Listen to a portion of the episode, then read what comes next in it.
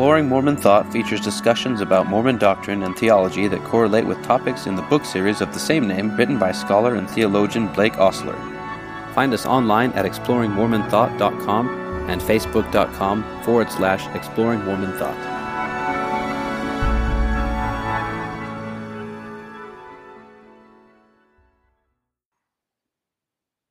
Welcome to the Exploring Mormon Thought podcast. I'm Corey Ostler. I'm joined by my dad, Blake Ostler, and my brother, Jacob Ostler. Today we're continuing chapter 3 in the book. Last time we talked about Joseph Smith and the lectures on faith and what that entailed in the Mormon view. And today we're going to go over four Mormon thinkers. Uh, I believe each of them was either an apostle or a general authority of some sort. And while we explore each of these, we're just kind of going to go over their kind of attempt at a systematic theology based on they're kind of in the same boat that we are now. Whereas with Joseph Smith, he was the one getting the revelations and he wasn't necessarily making a theology. He was just kind of evolving his view as he went based on new things that he learned. And some ideas were pretty radical and some were less so, I guess. But each of these people that we're going to talk about had to go off of what Joseph Smith said and make some choices in regards to whether or not they were going to stick more to the scriptures or kind of pontificate more in their own way. Anyway, my brother Jacob's going to take the middle two sections, and I'm going to talk about the first and the last one, just so you know. The first one is the theology of Orson and Parley P. Pratt. And if you recall, or if you don't know, I guess, these were both well, they were both apostles, right? Or was it just Parley that was an apostle? No, they were both apostles. Parley was senior to Orson. That's right. So Parley was Orson Pratt's older brother. A lot of the theology part, though, came from Orson, but they both kind of shared their theologies. And they were one of the, at least according to my research, they were one of the most influential thinkers on early Mormon thought. And let's see, just for some reference, Parley lived until 1857 and Orson lived all the way until 1881, so he was in Utah. And in the chapter, it talks about the problems that they face. So they've had Joseph Smith's revelations, and they also have where they came from, and trying to kind of synthesize the two and make sense of what was going on. Some of the problems that they went over, let me just read this real quick, and then we'll talk about each thing here. So in the book says they attempted to reconcile Hebrew monotheism with Joseph Smith's later teachings that several beings may occupy the position of God. They also struggled with the view that God is a material being located in a particular and a finite space and time, with the understanding that God is omnipresent and immanent in reality. They also tried to understand the earliest expression of God's glory as intelligence, in the strong monistic sense, with the later understanding of independently existing intelligences in a very strong pluralistic sense. And last, they attempted to reconcile the fact that God has not always been God, but that God is always the same and unchangeable being, like it says in the scriptures. Before we dive into their actual theology, do you have any insight, Dad, as to their background and the conundrum that they were in here? Or not conundrum, but just kind of their situation on what led to the beginnings of their actual theologies? We have to put it into context and remember that when the Pratts were writing, they didn't have any guidance really on how to put together Joseph Smith's revelations. They were among the first to think it through. And, and so they're kind of taking a first stab at saying, this is what Joseph Smith had in mind. Now, they had the benefit of having had many conversations with Joseph Smith. But while Joseph was expounding his primary developments during the Nauvoo period, they were in England on missions most of that time. So we shouldn't think of them as intimately familiar with and aware of, of all that Joseph Smith was teaching, but they had that kind of access to Joseph Smith at points in their lives. And you've got to remember, Parley had been kind of an itinerant preacher when he encountered the Book of Mormon. His younger brother Orson really hadn't been a preacher, but Orson joined the church shortly after Parley did, and they were both quickly recognized as very able, intelligent men and we kind of lump them together as brothers. But when I look at their thought, clearly the more developed thought comes from Orson Pratt in his early writings in the Seer. And Parley, we get some idea of what he thinks but that's not nearly as well developed as for Orson. And so if we think about Parley P. Pratt's teachings, sometimes it's unfair to lump them together, but by and large, they had the same view of an overriding intelligence, which was the sum total of all intelligences. Orson is really the one who had the ongoing influence. And he had the ongoing discussion with Brigham Young and the primary difference, I think, is that Orson wanted to be a monotheist in some sense. And he thought of perfection in terms of an absolute upper limit. And so he still wasn't thinking in terms fully of, of a forever dynamic eternal progression. And of course, that brought him into some conflict with Brigham Young, who had a notion of perfection as always growing everlastingly for all eternity they had a disagreement, and uh, I would say the irony is is that while Brigham Young won the battle, Orson won the war as far as the heart and mind of the church goes. So maybe that's a, a somewhat decent overview. It is all right, and I kind of wanted to go into just trying to understand mostly Orson Pratt's theology, which is the one I studied the most. It bears a striking resemblance, you say in the book, in some parts to process theology, but in some ways it diverges drastically back into classical theism as well. So the first thing that I wanted to talk about was they they start with the ideas from Joseph Smith. I just wanted to read this from the book real quick. This is their understanding of what makes up existence, I guess. It says each particle eternally existed prior to its organization, which was enabled to perceive in its own existence each had the power of self motion, each would be an intelligent living being itself. In this independent separate condition it would be capable of being governed by laws adapted to the amount of knowledge and experience gained during its past experience. And so we see kind of with that, they're saying each particle eternally existed. So they got that from Joseph Smith, and that whatever intelligence is has always existed. And they kind of throw into it that every single particle, or whatever the smallest constituent of existence is, had the power of self motion, meaning it could act for itself. It was independent rather than dependent on God, let's say. And I looked up stuff on Orson Pratt, and this philosophy that he apparently bought, I mean, he's kind of his own version of it, but it's called Hylozoism. And according to Wikipedia, that's basically the philosophical point of view that all matter is, in some sense, alive. And that's sort of similar to process theology that we talked about earlier, but has kind of its own flavor. It's kind of I don't know. I don't know if you call that like a a mystical view or I'd say that's kind of a misunderstanding. I would call it panpsychism or the view that properties of mind are inherent in matter. And so a hylozoism, where every bit of matter carries on life processes, is a misunderstanding. That probably comes from a person who was writing history and didn't understand philosophy. So perhaps. Yeah. Happens all the time especially in Mormonism, where where we have historians writing all the time about matters they don't know much about. The next stage of the development of their thought is each particle, as it gets organized into an aggregate, like you know we could say into some sort of living being that we would recognize, it enters kind of a new level of existence as an individual, and so all the particles don't act or feel on their own anymore, but they now kind of combine and they act and think as one individual that's precisely an aggregate in process thought are things like rocks and, you know, larger objects that really don't carry on life processes. But an organism, as recognized by Whitehead, is really what the Pratts are talking about. When the intelligent particles are organized in various different ways, they then take on an emergent life. They don't use the term emergent, but they clearly mean emergent that life emerges from the greater organization and organization adds something more than the mere sum of the parts. So the organization gives us an organism over and above the mere sum of the parts, which is an important concept.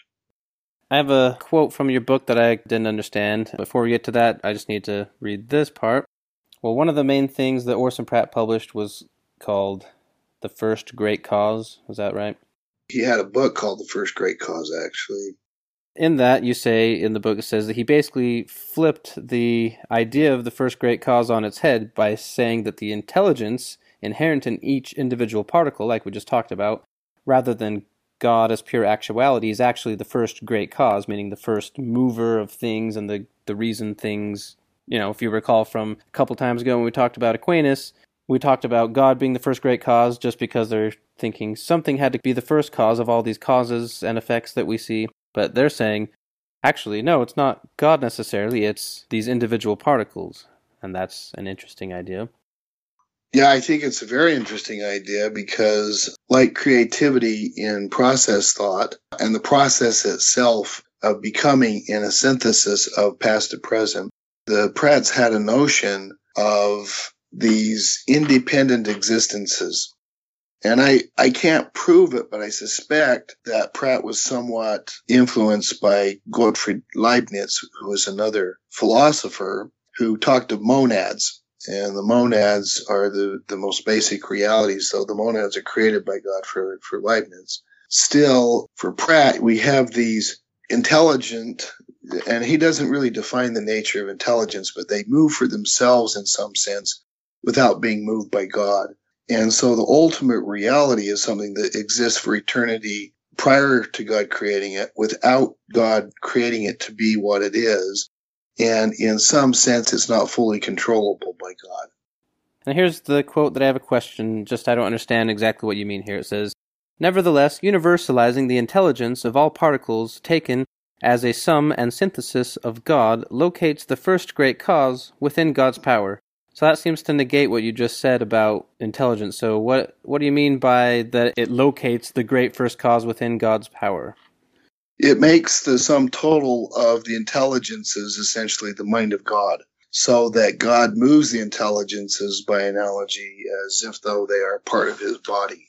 The summation that I would give is one that actually it was in a letter that I found that he wrote to Brigham Young. But he had a pamphlet called The Holy Spirit, which he kind of summarized everything. I'm just going to read it because I think it summarizes everything very well. What he says is the infinite number of particles of the Holy Spirit moves universal nature as if by the will of one being. For in fact, though the particles are infinite, yet they all act by one will. So likewise it is with the oneness of the will and other attributes that constitutes the oneness of the great universal spirit which pervades all things. The particles wherein this one will resides are infinite in number, extending through all space the one will that pervades them all is the same as the will that dwells in the Father and the Son.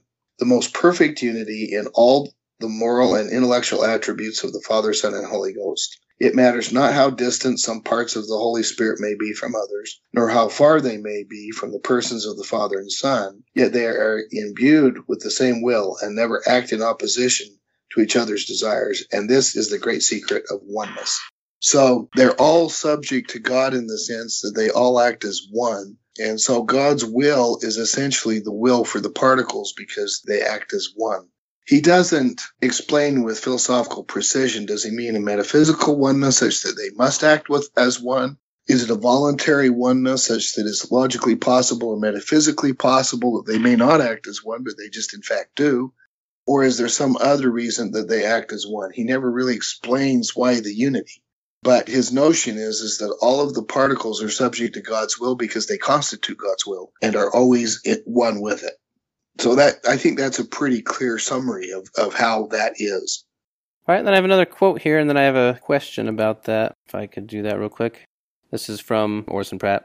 It says, I have argued that the unity, eternity, and the attributes such as the fullness of truth, light, love, and wisdom, and knowledge dwelling in countless numbers of tabernacles in numberless worlds, and that the oneness of these attributes is what is called in both ancient and modern revelations the one God, besides whom there is none other God, neither before him, neither shall there be after him. I have still argued that the plurality of God only had reference to the number of persons or tabernacles wherein this one God, or in other words, the fullness of these attributes dwells.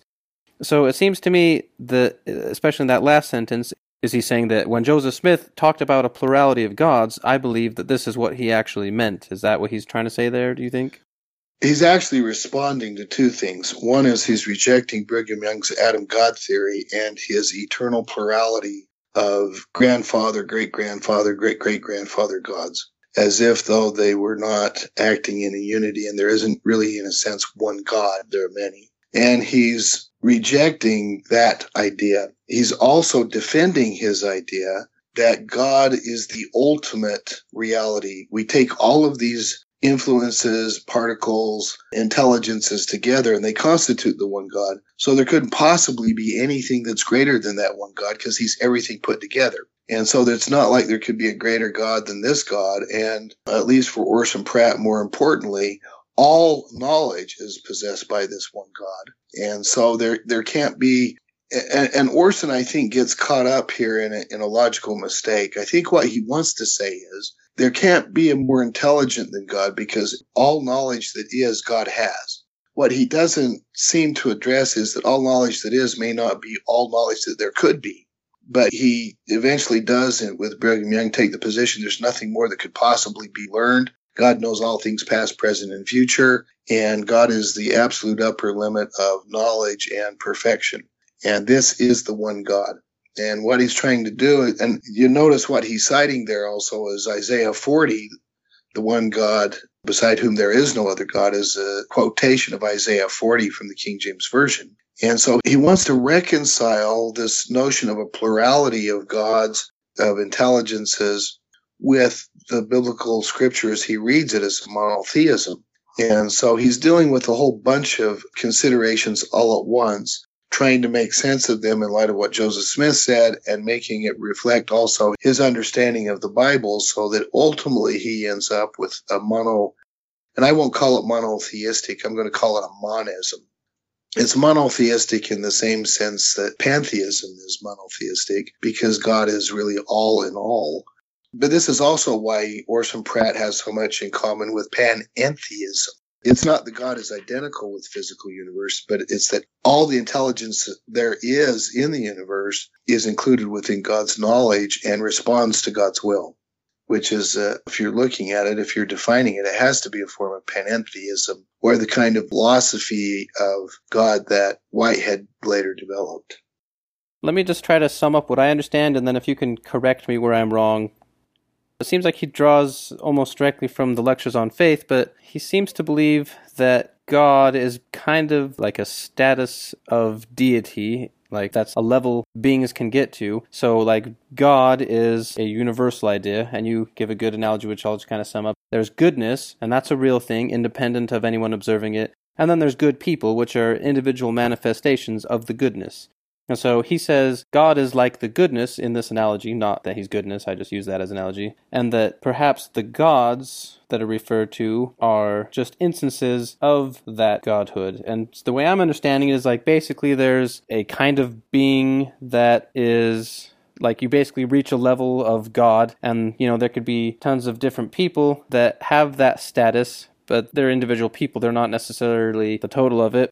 But then, in addition to that, he has this is where I I think he got it from when they talked about the lectures on faith, and maybe he had input on that because it was you know made by a committee. But he talks about the Holy Spirit, or what we call the Holy Ghost, but the Holy Spirit here as kind of the mind of God, which I read as like he thinks of it as kind of like if we think of it as a fluid that fills up every corner of the universe, every aspect of it, and in that way, it's all there. And even though individual gods are limited with their bodies, because of this field or whatever you want to call it of the Holy Spirit, this shared mind, that's how God acts immanently and acts everywhere. I'm just a little confused on the individual gods as opposed to this ever present mind of God or the Great Spirit. Yeah, I I don't believe that Orson Pratt had a fully individuated sense of the Holy Ghost the Holy Ghost is the shared mind of God that is shared by the Father and the Son. And I think you're right. It's likely he's influenced by the um, lectures on faith there. It's likely he had some input into the lectures on faith. It seems like he's drawing on that kind of an idea. You have to remember when he's writing the lectures on faith, they're still in the Doctrine and Covenants. They're still part of the scriptures of the church, essentially. And so if you're trying to reconcile what we have in the scriptures, you've got to reconcile what we have in the lectures on faith, and that's a part of what he's dealing with. We mentioned he had a big conflict with Brigham Young. What happened was that when Orson returned from his mission to the British Isles, he heard from his wife that Joseph Smith was trying to seduce her into polygamy. There's a good deal of, of discussion that we could have. I basically think that his wife was not merely exaggerating, but just outright prevaricating. And I think Orson Pratt over time found that out. But still, he was dropped from the quorum of the 12, uh, in essence, excommunicated for a while. And when he was reinstated, Brigham Young made sure he was reinstated to a junior position. Otherwise, Orson Pratt would have been the second president of the church over Brigham Young, which I think is an important recognition. But it's probably a good thing because, as Dallin Oaks observed, instead of calling it BYU, it would have been OPU. uh, so yeah, well, there you go. There's that. I guess I can see how he got there, but it's kind of confusing because it kind of starts with what we recognize now as like a process thought idea of the metaphysics of the universe, but then he still arrives at absolutisms. So, like you said, yeah, like God has an upper limit of knowledge, meaning he knows all things. Boom, that's the end. He can't know anymore, and he knows past, present, and future.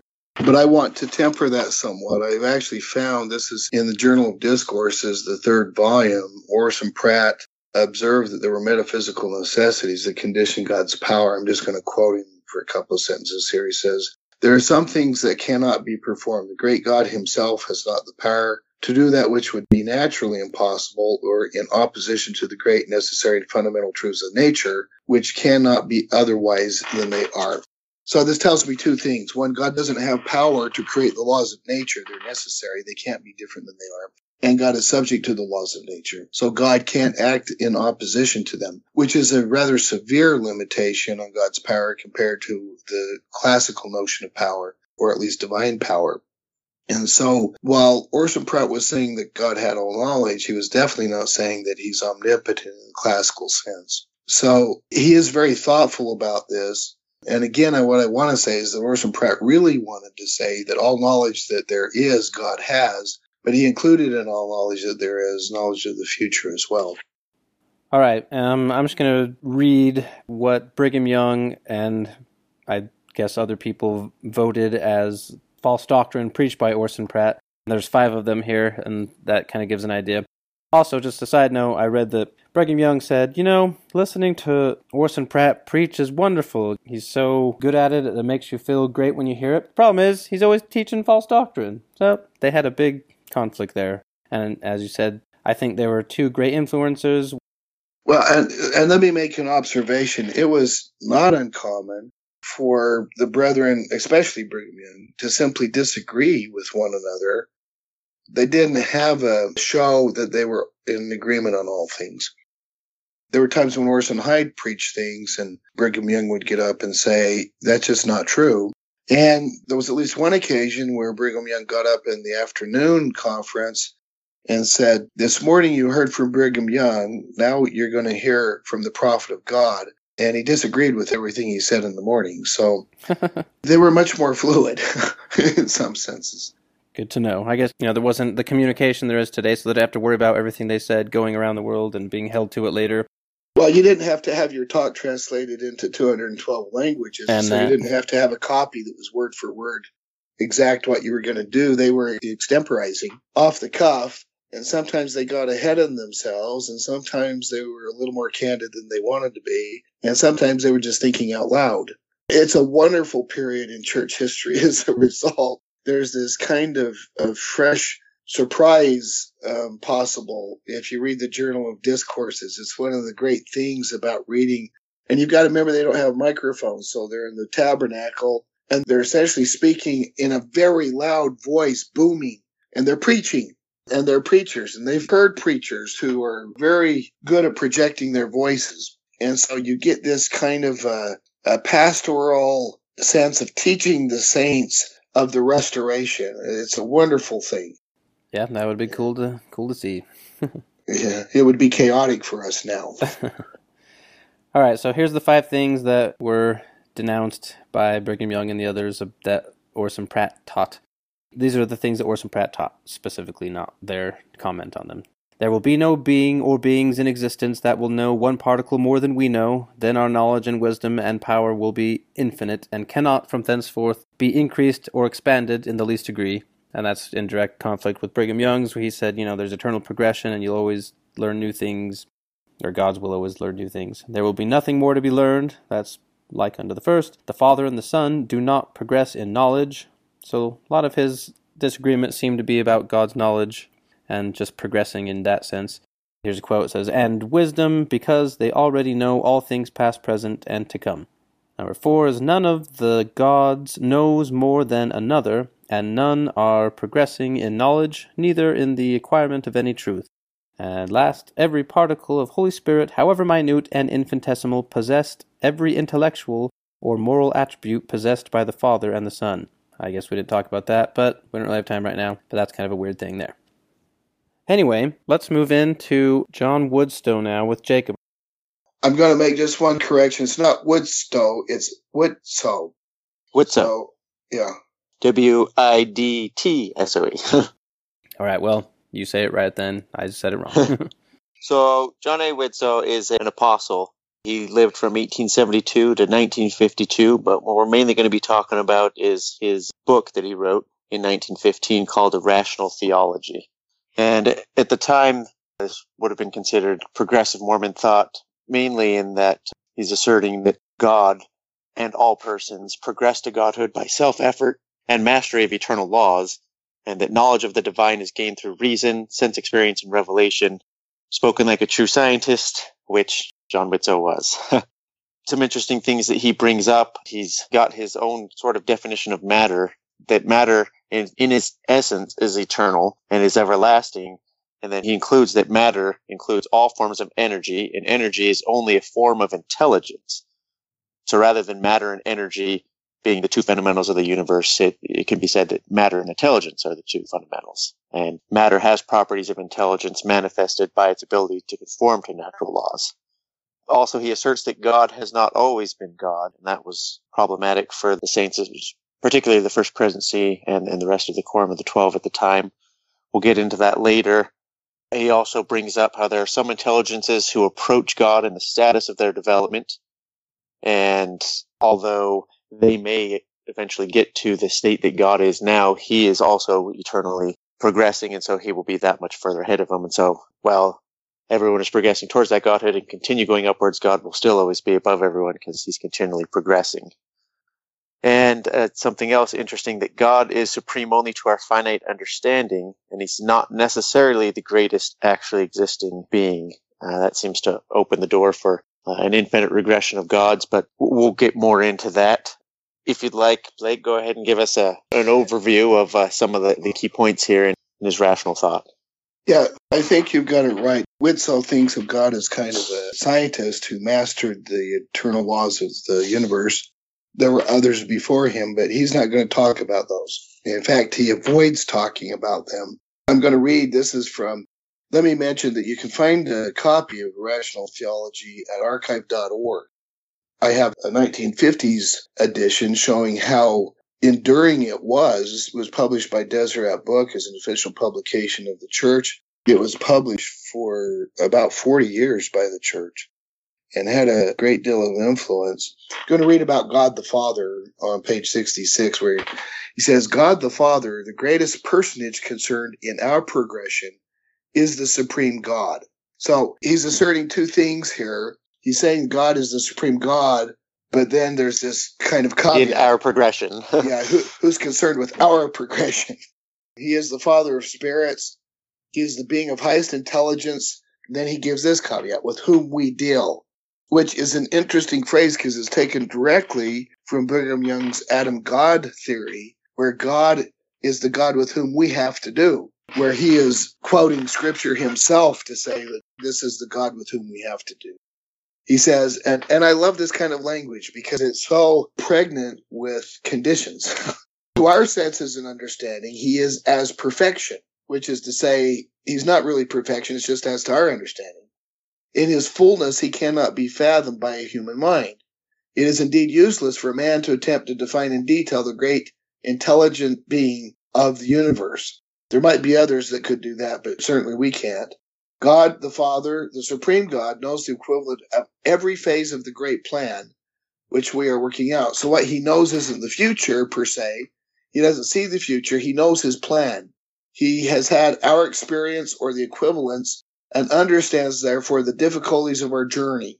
What he's affirming there is that God was once a human being. His love for us is an understanding love. Our earth troubles we may lay fully before him, knowing that he understands how human hearts are touched by the tribulations and the joys of life. God the Father, the supreme God of whom we have knowledge, again, the caveat. He's the supreme God. Well, at least he's the one that we know about. Okay. is the greatest intelligence in the infinite universe because he is infinite on all matters pertaining to us and transcends wholly our understanding in his wisdom and power. So, what he's saying is, he may not be all things considered the greatest and infinite, but as far as our understanding goes, he is.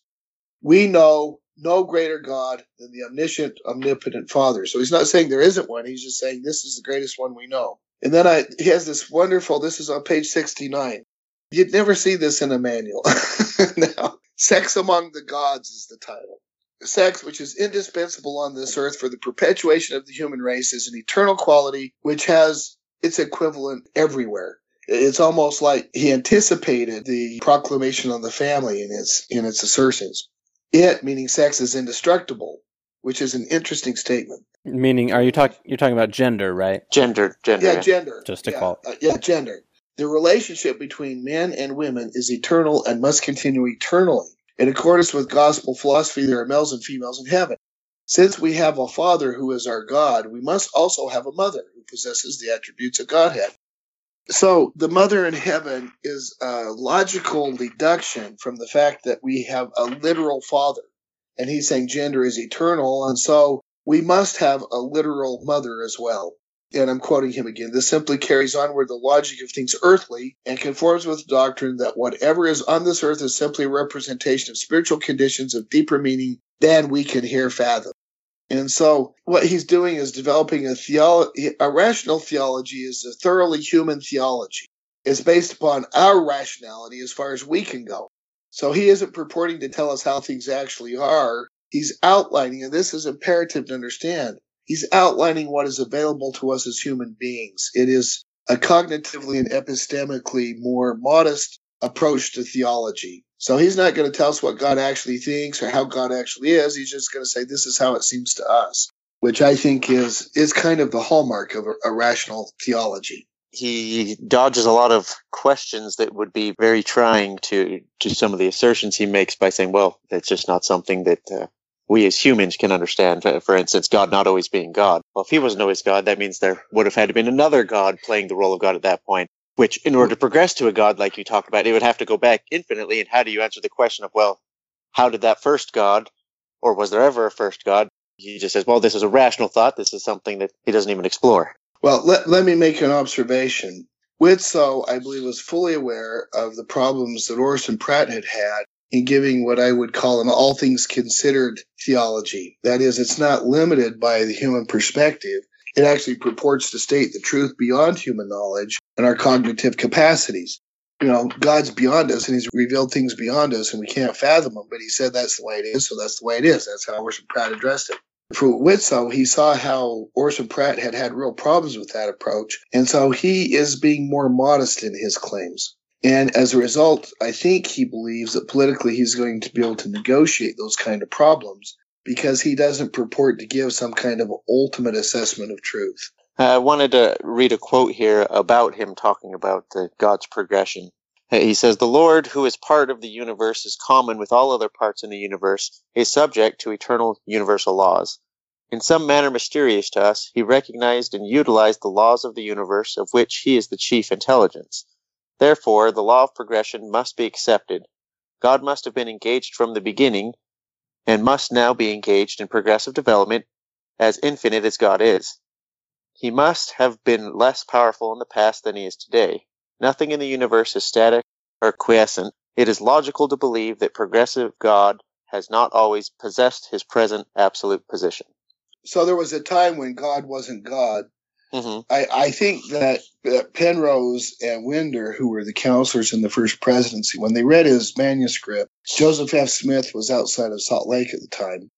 And you've got to remember, you don't return to Salt Lake in an overnight flight. It takes a long time to get back to Salt Lake if you're outside of Salt Lake. And so Joseph F. Smith asked them to review the manuscript. Penrose said, I don't like to think of a time when there was no God. Well, Widtsoe is never asserting that there was a time when there's no God. What he actually asserting, if we if we read about the council in heaven on pages 36 and 37, what he's really saying is that the ultimate authority isn't an individual human being. The ultimate authority is the great council. It's actually the council in heaven, and they're the ones. It was by obedience to the laws of the council in heaven that he became essentially a, a fully divine being. And because they trusted him, he was made a god by them let me just observe there's this remarkable affinity. Not only is God the Father a scientist who becomes God by self effort and mastering the laws of the universe, the ultimate authority is like the organization of the church. It's a council, it's a council of 12 first presidency acting together rather than just one individual. So by this time, the governance of the church is actually now re- reflected in Widtsoe's idea of how things actually are in heaven, which I think is fascinating in Widtsoe's view, do you think him viewing this council, did he see, if we use an example of the organization of the church, is God the, the president of the church? Is he the head of this council? Or since he was talking about, you know, God not always being God, leaving room to say, no, there was another God that's possibly higher than him, would God more be in the quorum of the 12? Or, or where do you think he views him in this council? The council is actually the formulator of the plan by which beings become gods the natural laws can't be other than there, so they don't create the natural laws, but they're they're kind of the ones that set up the school by which other gods can progress to become gods. And so the council is more ultimate than the father. And what's interesting is he's kind of violating the rule. He said, you know, we've got this supreme being, it's God the Father. And in fact, you know, just reading about the council of gods, he says, God the Father of these spirits saw that they were ready for further light and came among them to discuss their future as the supreme being, God has in mind a plan, the great plan. So God is the one who's putting together, he's talking about the council of the gods that is put together by the Father to come up with the plan. But the plan is in essence how to become a God. and so God the Father is assisting us to become a God. There was a council before the Father, which he leaves kind of unnamed. He becomes a God in the same way that we become gods. And so what he's doing is by implication asserting that there's a council in heaven to which he's subject, eh, which came up with its own plan for him to become God. And so, probably part of this council, would you think that some of the intelligences who he describes who approach God in status of their development, do you think they would more be part of the council or? Yeah, he talks about, of course, he reflects the temple ceremony, talking about the Father, Son, and Michael as the creators and the chief intelligences carrying out the plan. And so, for instance, he begins the discussion in chapter 10 on making the earth. And he talks about the builders on page 50. He says this Three great intelligent beings were in supreme authority in the building of the earth, namely God, the Father, his son Jehovah, who became the Christ, and Michael, who became the first man Adam. These three beings were naturally the ones concerned in the making of an earth for the sojourn of the spirits, for it was through the agency of God the Father the spirit beings were started on the road of eternal progression. It was about the mission of Jehovah, the Son of God, that the differences of opinion raged in the great council. And finally, it was Adam or Michael who was appointed to be the one to come upon the earth and there to subject himself to death so that the procreation of spirits in earthly tabernacles might be begun. We still have, and, and I'm just going to wildly speculate that Widtsoe is also trying to make some sense of Adam God. exactly. Brigham Young's teachings. Yeah, it sounds like and, an echo of Adam God going on there. but the, the, echo is already in the temple endowment in some sense that he's also reflecting. So what he's doing is working with this because the people that he's writing to in 1915, many, many of them are still going to have a memory of what Brigham Young taught. Uh, another point I wanted to bring up that uh, seems interesting, and I don't know if he was the first one to hold this view or if it was controversial or not, but it's about God needing humans and humans needing God. He says, God standing alone cannot conceivably possess the joy that may come to him if hosts of other advancing and increasing workers labor in harmony with him. Therefore, because of his love for his children and his desire to continue in the way of greatest joy, he has proceeded to aid others in their onward progress In that manner, through the united effort of all, the whole race of progressive beings receives an added onward impetus. True, the need God has of us is relatively small, and the help he gives us is infinitely large, yet the relation exists for the comfort and assurance of man. Let me make an observation. I have no reason to believe that Widtsoe was aware of how much he differed from classical theology. I see no awareness of classical theology in his writings. And I'm, I'm sure he didn't understand he was differing 180 degrees from Thomas Aquinas, you know, a God that needs nothing outside of himself. So I'm not sure he knows just how really both radical and insightful what he's saying is.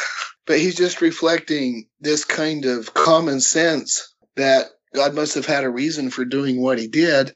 And the reason is that he loves us and wants us to progress and he needs us. In some sense, our happiness is his happiness. And he has greater joy. And so our joy is uh, his joy. It becomes this kind of a model where earthly parents who truly love their children and are truly affected by them become the model for God, which I think is a pretty good way to go in theology. I agree with you there.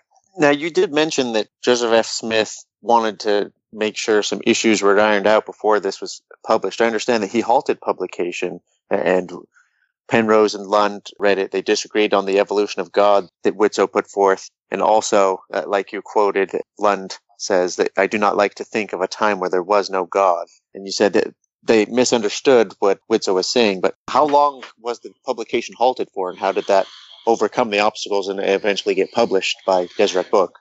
Yeah, I've looked for a way to answer questions. I'm not sure how long or if it was even halted. And the reason I'm somewhat hesitant is that while Joseph F. Smith asked it to be halted, there's no evidence that it was, and the statements that we have in A Rational Theology that were objectionable are still included mm-hmm. in the final product. So, for instance, one of the things they disagreed with was intelligences and whether or not they'd always been conscious. At the beginning of chapter 7 on page 30, he says, Consciousness in the Universe is the title. Intelligent spiritual beings have been conscious from the beginning of the world in which they found themselves. They must have been susceptible from the first to pleasure and pain, must have had equivalents of our senses, which possibly were keener than those that we now possess. When they were placed in opposition to any law of nature, pain or its equivalent undoubtedly resulted exactly as today. When they conformed to the law, satisfaction must have been sensed as today. So we have these objections being expressed. We can see them in the diaries and in the writings of the apostles who were asked to review what was going on. What I don't see is any indication that there were changes in the manuscript. Or if there were changes, they're very subtle and he's still making the same assertions and is still getting away essentially with what they objected to. Delightfully, I may add, but that's. so we really don't know how it passed and went through, but somehow it came out and we're still able to get exactly what he wanted to say. Yeah, I think that he didn't change anything about what he actually believed. He put in a few cautionary statements that were just a bit if you look why man is man it is evident from what has been said that man subject to eternal laws in the far off beginning must have exercised his will towards the present state of manhood and so i think what he does is puts it in a more speculative voice but it's still a speculation that they're objecting to. right. All right, that's all I have that I wanted to bring up with. So, do you have anything you want to, to add before I move on to B.H. Roberts? Well, let me make an observation about Widtsoe. I think he's incredibly insightful. He has, again, like Pratt, this universe of intelligences and eternal matter he is a scientist, and so he's aware of the laws of conservation of energy, which he relies upon to assert the eternality of matter. And he reflects a knowledge of, of science as it existed in his day. And it's obvious he was an intelligent man. And he writes in a very straightforward, clear manner. This is about as clear a folksy statement of uh, progressive theology as you're going to see in your life. But I think it's ingenious. In some ways, this also has a lot in common with process thought but I see no evidence that Widtsoe ever studied anything having to do with theology. I'll make another observation. He really doesn't quote the scriptures much. He just makes these kind of observations and he has these statements. He asserts them as a scientist. But when it comes to scripture, it, it's clear he's not a scriptorian. Hmm. All right. Moving on to Brigham H. Roberts, better known as B.H. Roberts. He was born in 1857, lived until 1933, He was the president of the First Council of the 70, and his finest work in the defense of the Mormon faith was actually when he was writing in a debate to a Catholic reverend. Uh, it's, von der Donkt, probably said that wrong, uh, but it's called Mormon Doctrine of Deity. And he brings up a lot of interesting things here that we can go over. First off, he asserts that Jesus of Nazareth was very God, and in fact, the revelation of what God is actually like. And when classical theism runs into the, the problem a lot of, well, this is the way God is. And you say, well, if Jesus was really divine, how is God divine? And it's completely different from what Jesus is. B.H. Roberts says, no, you want to see what God's like? Take a look at Jesus because he's fully divine and so is God. He also accepts that certain realities exist independently of God's creative power. When he defines intelligences, he breaks them up into two groups, one being the individual and actually existing essences of all persons. These have never been created. They've existed through all eternity and individuality is backwardly eternal as well. That means from all eternity they possess uh, capacities of logical reasoning, perception of a priori principles, imagination, rationalization, and self-directed volition. God and Christ are higher than everyone else, but God is more intelligent than all of the intelligence put together. And that's him interpreting in Abraham chapter 3. That's the first type. Uh, second type is universal property of intelligence, which is all the intelligences possessing and which God incorporates into his very being through his indwelling presence in all things. Could you go into that a little bit more about his definition of intelligences and, and how to better understand that? In his 70s course in theology, which also is available at archive.org, by the way, we get this wonderful statement about the nature again of intelligences and eternal matter and how they're beyond God's creative power. We get statements by B.H. Roberts recognizing that God is limited in both power and knowledge. God doesn't know the future.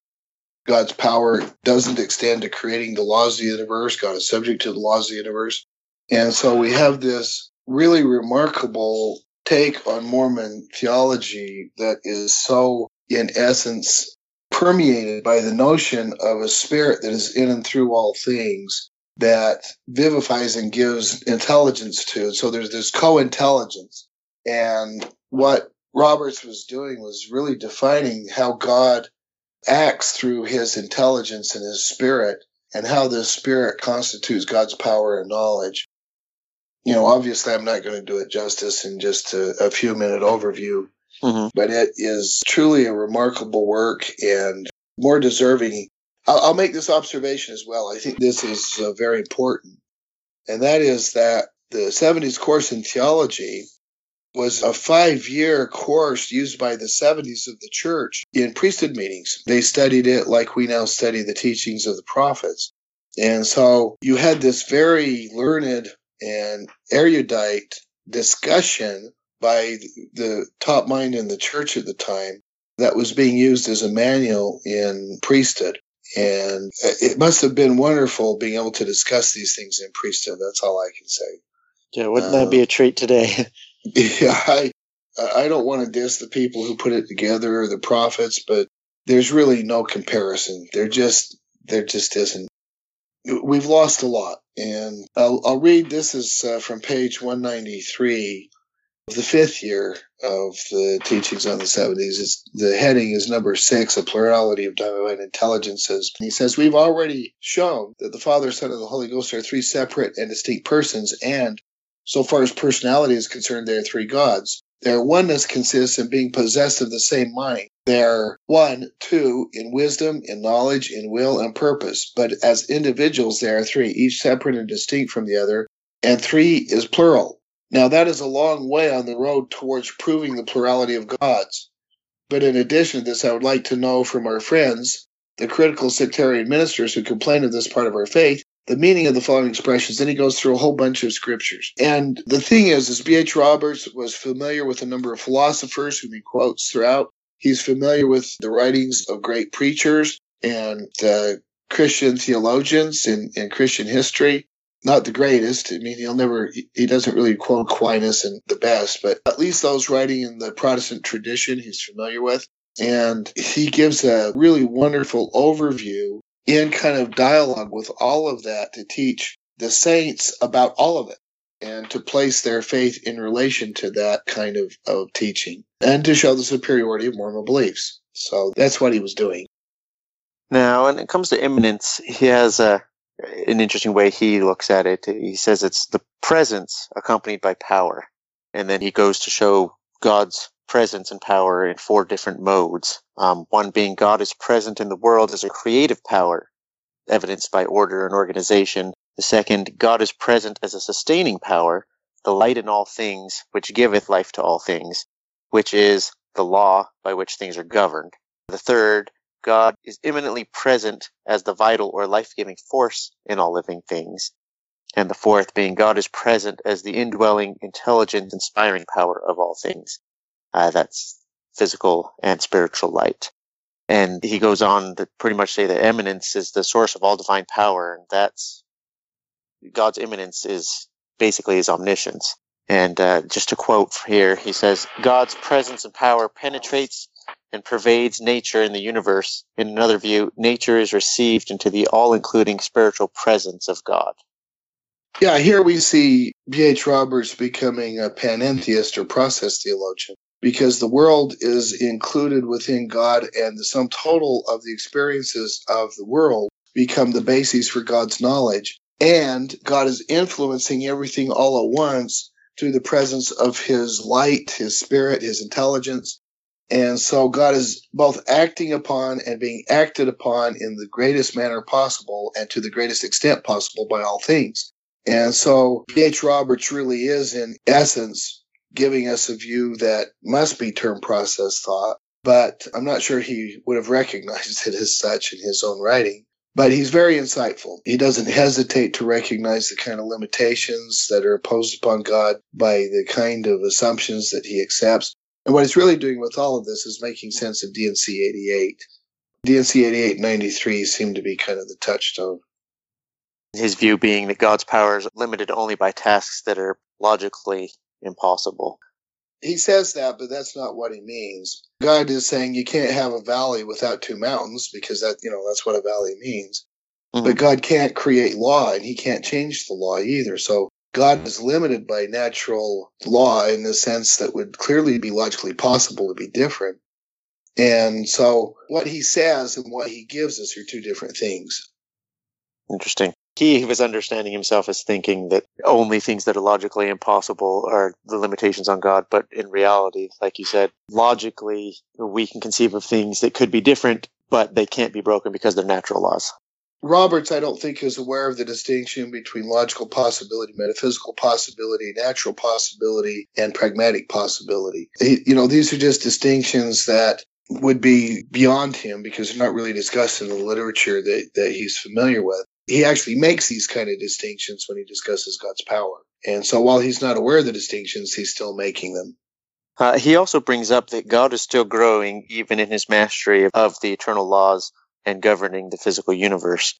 Do you think that implies that since he is progressing, was there a time where he was not a master of all in the universe and carrying that all the way backward too? Is he also asserting there was a time God was not God? He doesn't assert that, and I'm not sure that he would assert that. He kind of avoided the question, actually. I think what he is asserting is that it is the very nature of God to always be progressing. And the fact that God is progressing makes him no less divine. This is an important recognition. There may be an infinite number of realms that God is mastering, but if there's an infinite number by its very nature, it's something that can't be fully conquered by taking it one at a time and mastering these various areas of the universe. So he's always been all powerful. All that exists, he knows, but he's still growing because well, I don't, all the different I don't, realities. I don't want to assert that's Robert's position. He never expressly addresses the issue that I'm aware of. Okay. He does say, obviously, that the Father was once a man just as Jesus was. But he doesn't say that they progressed from a status of non divinity to divinity. Okay, he, he avoided the question. Good. Um, that's all that I had going over uh, the section on B.H. Roberts. Is there anything else you wanted to add before we move on to the next section? No. Um, I, I mean, what I'd really like to do is have everybody read the 70s course on theology in the Van Der Donckt debate. so that they could become fully aware and fully conversant so that we could discuss it. It's very worthy even today. I will point out that B.H. Roberts recognized how important his debate with Van Der Donckt was because in the 70s course on theology, which came much later, he quotes himself liberally from the Van Der Donckt debate. Fair enough. All right. Well, uh, that concludes uh, the discussion about B.H. Roberts. We'll go ahead and shoot back over to Cole. Mormonism. So I kind of cut out and said, so we're doing neo absolutist Mormonism. B.H. Roberts was kind of the last person to try to make a big systematic theology until we get to kind of our, well, I don't know if this is exactly the current state, but a large trend that kind of took place throughout 50s, 60s, 70s, 80s, part of the 90s that hasn't gone away. And we call it neo absolutist Mormonism in this section but the main thinkers here or influencers are Joseph Fielding Smith and Bruce R. McConkie, his son in law. But just for some context, at least the way I understand it, so over time, Mormonism has tried to enter more of the mainstream rather than draw the stark differences that we actually have from fundamentalists and evangelicals. There's been kind of a homogenization, if you will, and trying to drift in with them. And I think in doing that, we have sacrificed kind of the originality or the unique thoughts that were uniquely Mormon over time, and a lot of people might not even be aware of some of the differences. And one of those that has snuck in is back to this idea of absolutism, and that's why we call it neo absolutism. One part I'm not exactly understanding, if you could go into this more, is like what parts of Orson Pratt have been influenced here? Because you you mentioned earlier when we talked about Orson Pratt that it's kind of funny that though Brigham Young won and he got lots of Orson Pratt's doctrines denounced, ultimately Orson Pratt's ideas won out in that over time, you know, since how often do we hear about Adam God anymore? No, that's completely denounced, false doctrine. That's what the current position is. Whereas absolutist ideas of God have actually crept in, if you will. Why do you think Joseph Fielding Smith kind of swayed this direction? What was his influence? I think he was simply a scriptural fundamentalist and he was very influenced by fundamentalist Protestantism and a literalist reading of scripture. I don't think that he had any training at all in theology or awareness of historical theology or theologians had no basis in philosophy. And basically, I think he was ignorant of the sciences and the basic kinds of influences that had become dominant in the academy. And so they're crafting a view that is more responsive to fundamentalist types of Protestantism than to the more progressive and liberal types of Christianity that we're developing. All right. And then also to keep in context, at this time, all of Christian religion, it seemed like, kind of was separating itself from this. Because like when the new scientific theories were developing a lot of scientists it seems like the general idea was like oh this is interesting. This is how god did it. But over time there was kind of a more stark line drawn. It was like well there's science and then there's religion and they teach completely different things now and we can't embrace them one big example that I know Joseph Fielding Smith directly went against was the theory of evolution. And no, as LDS, there, there's not an official position on that per se. Joseph Fielding Smith, rather than being open about it, saying, you know, we don't really know how God did it, he pretty much shut it down. Like, nope, that is philosophy of man, uh, the way I understand it. Yeah, I don't want to be tough on him. I mean, negotiating modernism and the influence of science and reorienting our view of who we are. So, for instance, Joseph Fielding Smith had kind of a, it's not really a logical deduction, it's more of an aphorism. You need Adam because if there's no fall, there's no need for a savior. If there's no need for a savior, then Christianity is false. And so he saw the traditional notions of Adam and a fall and death being no more than 7,000 years on the earth no more than 6,000 in his view, being really essential, the essence of Christianity. And so he's defending the faith as far as he understands it to be essential. I don't want to be glib about these issues. They're more difficult issues than at first they appear. What do we do with Adam in Mormon thought? I mean, he was in America. He walked around uh, Adam-ondi-Ahman. And yet, given the evolution of hominids, the notion that humans first appeared in America is pretty radical. Uh, it's just false. The oldest fossils of humans are in Africa. And what do we do with Adam? Do we want him to be figurative in every respect so that there really was no Adam? It's hard to make sense of Joseph Smith's revelations if that's the case. And so these are difficult issues. I don't want to oversimplify them and I don't want to trivialize the task that still remains to make sense of the scriptures in light of the theory of evolution and what we know about biological life on the earth. And so while the approach that Joseph Fielding Smith took is not one that I think can be taken seriously, I think I can understand why he struggled with it. All right. And yeah, like I said, that was Christian religion's general struggle. Mormons aren't alone here. But like you said, I think the main impetus is lit- like scriptural literalism, where you read the scriptures and like, well, it says this, so it has to be like this because that's what the scriptures say. Well, we're alone in one respect. There is this incredibly historical view of Adam having actually been in Missouri and having had a council and being the first father, having carried on certain activities in, in locations that are identified we have this kind of literalism built into the revelations of Joseph Smith. I guess that's true, yeah. Yeah. This is a short section in your books. I don't want to spend too much time here either exactly, but I just I'm trying to understand how this came about. For example, there's Joseph Fielding Smith and there's Bruce R. McConkie, his son-in-law, and Bruce R. McConkie you got to be careful here too, because I know a lot of current Mormons that still love Bruce R. McConkie. I remember on my mission reading Mormon Doctrine, I was like, "Yeah, this is awesome," because like this is the way it is, boom. But in further study, I've been like, oh, wow, this is.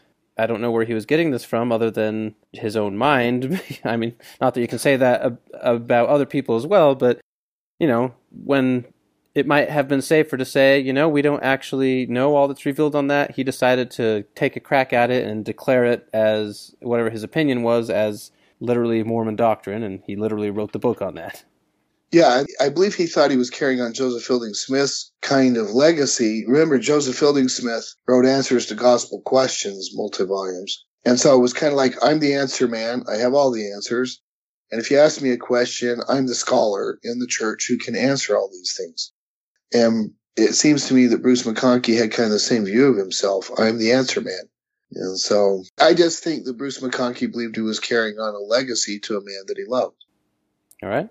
I think a lot of the problems that a lot of current people that are, you know, with the dawn of the internet, people are learning more about what, let's say, for example, which we haven't really talked about, but the Adam God theory. Bruce R. McConkie was one of the people that tried to kind of skew that, and he said it was basically a deadly heresy to believe that, and that you wouldn't be able to get into heaven if you believe that. But it was kind of confusing because Brigham Young actually said that it was essential to salvation. If you didn't believe it, you wouldn't get into heaven either. And so there's just all this absoluting, absolutist statements on what actual doctrine is, and I don't know, can get a little confusing for the average person. I actually like your verb absoluting because that's what they were doing. I made it up, but I yeah, no, it's it, you know it's a good coin verb. Anyway, I'm just going to make an observation. There, there are what I call just theological head shakers like the assertion of Bruce McConkie that God was once in time, but he progressed to become outside of time, so he's now timeless. So God went from a position of being in time where there's a before, during, and after to a time when there's no before. But the very problem is the very notion that God progresses to that status includes in it that God is in time. Uh, you know, I look at that kind of thing and just think, did he not think about these things at all? And I, my view is that he, he was saying what he felt constrained to say, what had to be the case. And, you know, if we can't understand it, you know, that's our problem because that's the way that it is. All right, one aspect of actual doctrine I guess I'd like to talk about says McConkie also maintained that intelligences are not eternal. Rather, there is a single intelligence, and all intelligences are manifestations of this one intelligence. Kind of explain that idea and maybe where he kind of got that from. Yeah, I think he's reflecting something that is present in Orson Pratt's teachings that you have this one God who is both the culmination of all intelligences and the source of intelligence in all intelligences. You don't have plural intelligences to begin with. You have God, the one God, and then the intelligences are individuated at the time, if you will, of spirit birth, and they become spirits. And so he's using the notion of intelligence from D&C 93 which is singular, not plural. And it's this notion of intelligence. By the way, Charles Penrose had a very similar notion of intelligence. He was a counselor in the first presidency during the time of John Widtsoe. And so this is not a foreign idea in Mormonism. It's it's been a somewhat common idea. And it goes back kind of to the Pratts as a way of understanding Joseph Smith. It's a competing interpretation, a competing hermeneutic of Joseph Smith's scriptures. All right. If you will, just say anything else you want to say about our neo absolutism, how much influence you think that currently has, and what that means for us. Well, I, I think your observation that it has dwindled somewhat in its prevalence and how commonly it is accepted. I'd like to believe that my writings have had some influence in kind of saying there's a different way of thinking about these things that makes better sense of our scriptures and is at least somewhat coherent. and this view is not coherent and really doesn't make very good sense of all of our, not only all of our scriptures, but the statements of Joseph Smith. I think Mormons are a lot less committal on whether God knows the future. I'd like to believe again that has something to do with the arguments that I've made and, and the influence of pointing out that Brigham Young, Wilford Woodruff, Lorenzo Snow, all clearly believe that God was not complete in knowledge and was progressing to show that this is a live option in Mormon thought. Why not not get dogmatic about it? and that there are other reasons for preferring the view that God is progressing in some respects in knowledge and does not know the future as it unfolds. He learns about it. And so I agree with you. I think it, it's less prevalent today than it was from about the 60s, maybe the 50s to the early 90s. I think with the publications that recognize and bring back the historical awareness of the competing view and the notion that Orson Pratt had all of these propositions, which had been declared false doctrine by the first presidency, would suggest that it's not merely a competing view, but that actually those who are acting contrary to the accepted faith are those who assert that God has complete knowledge. How about you, Jacob? Do you have any thoughts on this neo absolutist section? Well, just something I, I think is interesting to note is, I mean, we see these these publications, things like Mormon Doctrine and the Answers to Gospel Questions, and the the thought is that pretty much uh, the you know the First Presidency and the Quorum of the Twelve, that's where all of their thinking was going. Um, but uh, in books like one, one in particular that I've read, David O. McKay in The Rise of Modern Mormonism, we get an inside view is it wasn't quite that simple. There were a lot of competing views, not just on, on the, the issues we've mentioned, but uh, things such as blacks in the priesthood, eh, and the list goes on. And it, it's interesting to see whose ideas have come out in the end and are more prevalent. Well, at least were more prevalent up until you know the mid '90s or when the the internet became more widespread to disseminate knowledge to more people in, a, in an easier manner. But uh, it, getting the inside look there is, yeah, that's what it looks like where all the thought was going. But there actually was, even among the, the Quorum of the Twelve and the First Presidency, a lot of disagreement on some of these things that were being published. Yeah, and I think that the church obviously doesn't like to air in public the various points of view. It's clear that there are such different points of view, but they would like to project to the public a unified front. Mm-hmm. And really what this shows, I think, is that there's a good deal of both pragmatic disagreement on how the church should move forward in pragmatic matters, but also theologically, there are different views. And I think it's somewhat liberating because what it means is, oh, I have options here and I can accept the view that I deem to be the most reasonable or the most explanatory or the one that works best for me. And I think that's very healthy. I think that is uh, far more healthy than having somebody say, this is the way it is, might not like it. That's the way it is. And uh, that's the gospel truth. I'm going to get, tell you just a bit of an aside. I had Joseph Fielding McConkie, Bruce McConkie's son, as a religion teacher. In fact, he wrote a, a, a co-authored a book with my brother Craig. He, he passed away recently. You're probably not aware of that. And my brother had a great deal of respect for him and liked him a great deal. And I worked with a number of McConkies at Kirton McConkie, a law firm. And, and at first I was really off put by their arrogance and self centeredness. But after I got to know them, I learned to love them and appreciate them.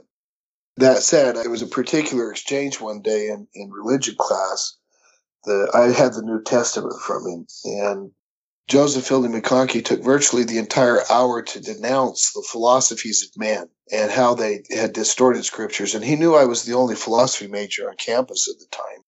At the end of his discussion, he denounced the philosophies of man, and then he said, So, Brother Ostler, I know you really love philosophy. What do you think about that? and I looked at him and I said, Well, Brother McConkie, I think that's an interesting philosophy. he, he was a bit taken back by that, you can imagine. Because what I really want to do and what I want to say is, you know, nobody has some kind of special secret knowledge. Authority doesn't establish truth per se.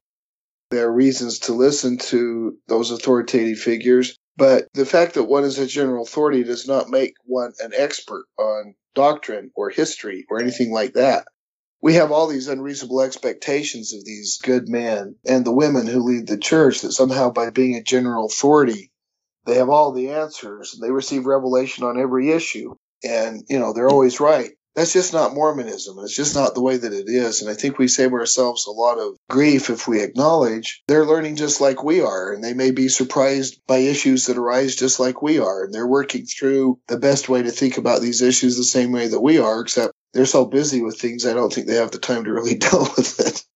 Yeah, I think what you've described is uh, gets back to the, the heart of Mormonism. Paraphrasing Joseph Smith, said something around the likes of, it, it feels so liberating to, to not be bound to any one belief where I can believe truth as it comes to me. Yeah, he was responding to an old gentleman who had been hushed and, and criticized, and he wanted to leave his beliefs untrammeled.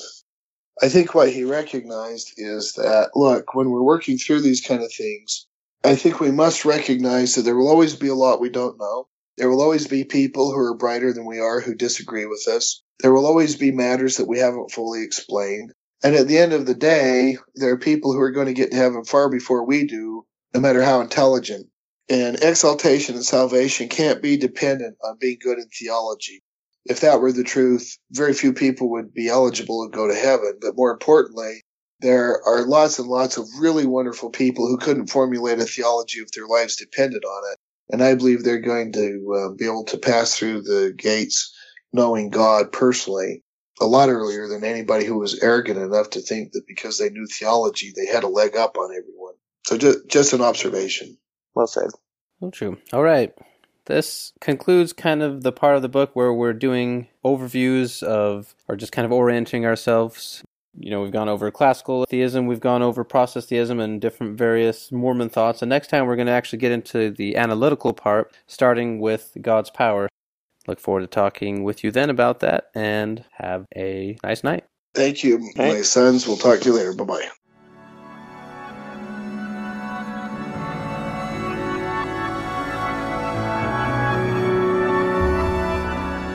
Thank you for joining us. To support the podcast, donate at exploringmormonthought.com. Follow us on facebook.com forward slash exploring Mormon Thought.